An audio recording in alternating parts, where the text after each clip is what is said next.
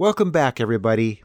This is Rick Pettigrew with another batch of fascinating news stories that appeared on Archaeologica this past week. Send us feedback on the Archaeology Channel Facebook page or post a message on our social networking site, Archaeoseek. Hoards of silver found in the southern Levant from the Middle Bronze Age may be the earliest examples of standard currency. Human remains and a shell bead from a cave in northwestern England, dated 11,000 years ago, are the earliest traces of humans found in northern Britain.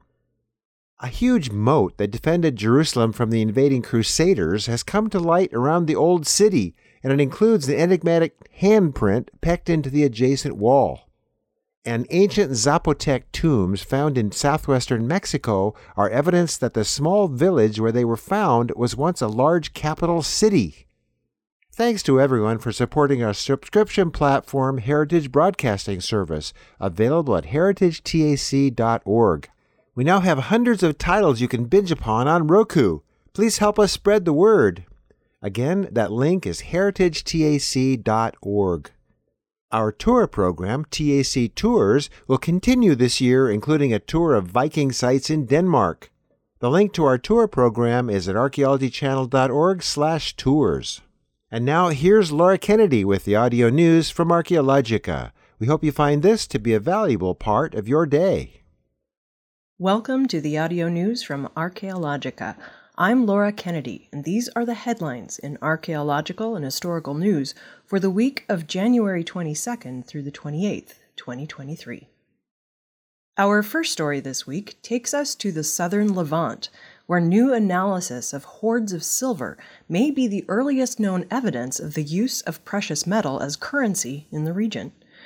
The hoards consist of small pieces of irregular cut silver. These are not coins, but are instead valued according to their weight. Researchers studied 28 pieces of silver from four hoards found at Middle Bronze Age archaeological sites in Israel, Gaza, and the West Bank.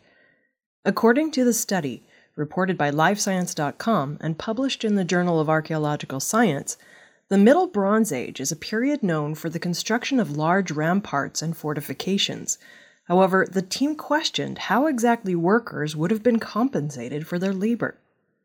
Tzila Eshel, an archaeologist at the University of Haifa, and her colleagues believe that workers would have been paid an agreed upon weight of silver, following the practice that would have already been in use in the northern Levant, a region now encompassing Lebanon and Syria.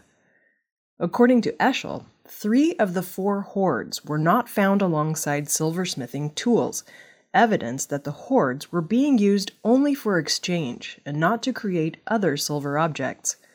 This suggests that weights of silver had been used as a currency in the region since at least the approximate dates of the hoards, which span from 1600 to 1550 BC. Not everyone agrees that this is a new finding, as some researchers point to other evidence for the use of silver as currency in this region in the Middle Bronze Age. The study also attempted to determine the origins of the silver in the hoards by examining their chemical impurities and isotopes.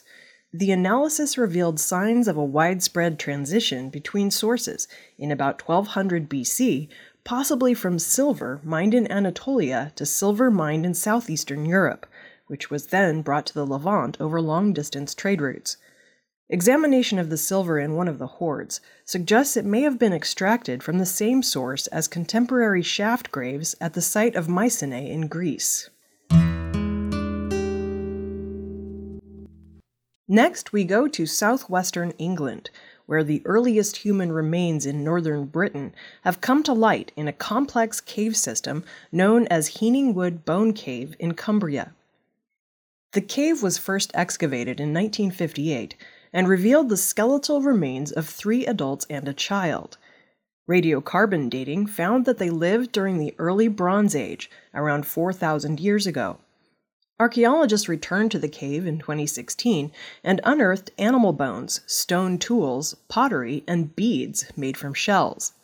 As reported to Phys.org, the most recent excavation, conducted over the past six years by local archaeologist Martin Stables, uncovered a periwinkle shell bead and human remains that are much earlier, dating to 11,000 years ago during the early Mesolithic.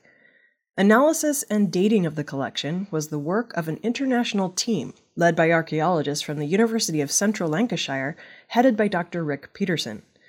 The early Mesolithic was a period when modern humans were the only hominid species surviving in the British Isles. Earlier human remains are known from southern England and from Wales, but the destructive effect of past glaciations means that such finds are rare in northern Britain. The team has been able to identify eight individuals buried in the cave, seven of which have been dated by researchers from the University of Nevada and Pennsylvania State University using radiocarbon dating.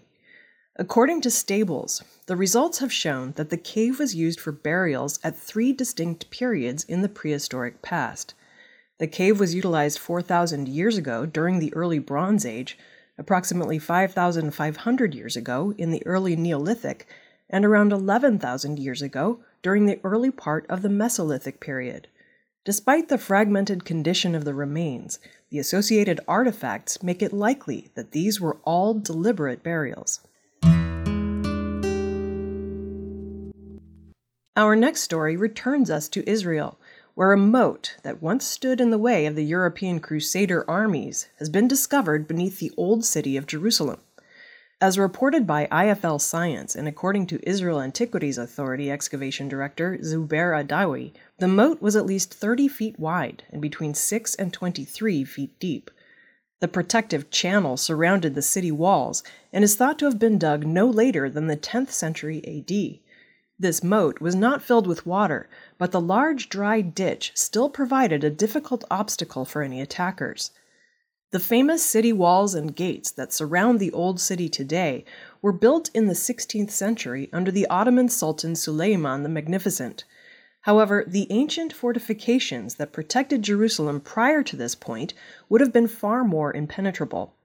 Dr. Amit Re'em, Jerusalem Regional Director at the Israel Antiquities Authority, reports that in the eras of knights and charging cavalry, the fortifications of Jerusalem were formidable and complex, consisting of walls and various elements to hold off large armies. Considering the age of the 1,000 year old moat, it's likely that it would have seen serious action during the Crusades, as European armies repeatedly assaulted Jerusalem between the 11th and 13th centuries. According to Re'em, the historians who accompanied the First Crusade described the siege of Jerusalem in June 1099 as a tedious and costly five week effort to cross the huge moat and two thick walls while under heavy fire from the Muslim and Jewish defenders. To enter the city, the Crusaders would have had to cross the moat and the two thick walls that it surrounded, while a series of secret tunnels would have allowed those within Jerusalem to enter the moat and attack the enemy by surprise before retreating to the safety of the city. While excavating the ancient line of defense, archaeologists also happened upon a handprint carved into the wall of the moat. However, they are unable to offer an explanation as to who made the imprint or what significance it may hold. Whether the hand that made the mark belonged to a city defender, an invading knight, or someone else remains a mystery.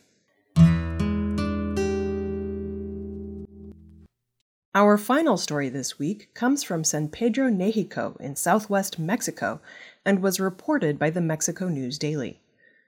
Researchers now believe the quiet 150 person mountain town was once one of the largest and most important settlements in the region before the Spanish conquest. The Mexican National Institute of Anthropology and History has recently uncovered five ancient Zapotec tombs, bringing the total number of burial monuments found in the area to 12.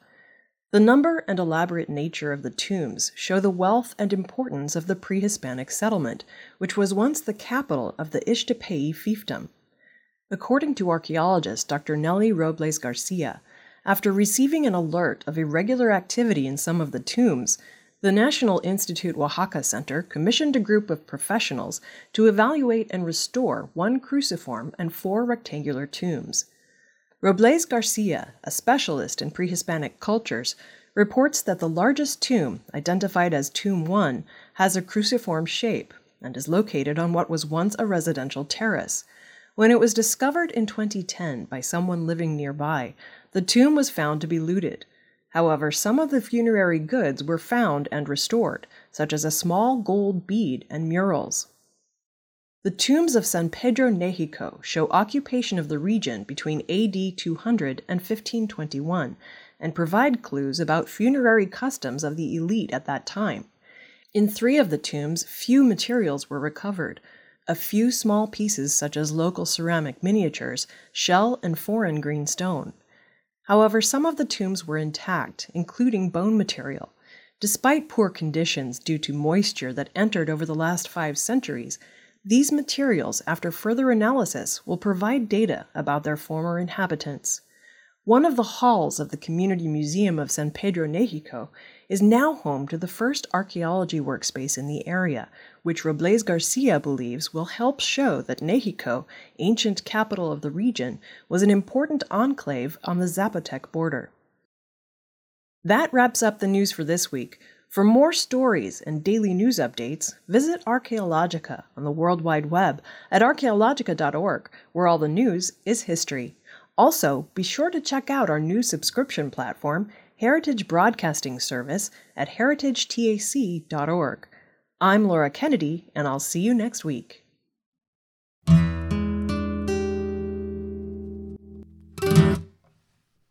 This has been the audio news from Archaeologica presented by the Archaeology Channel.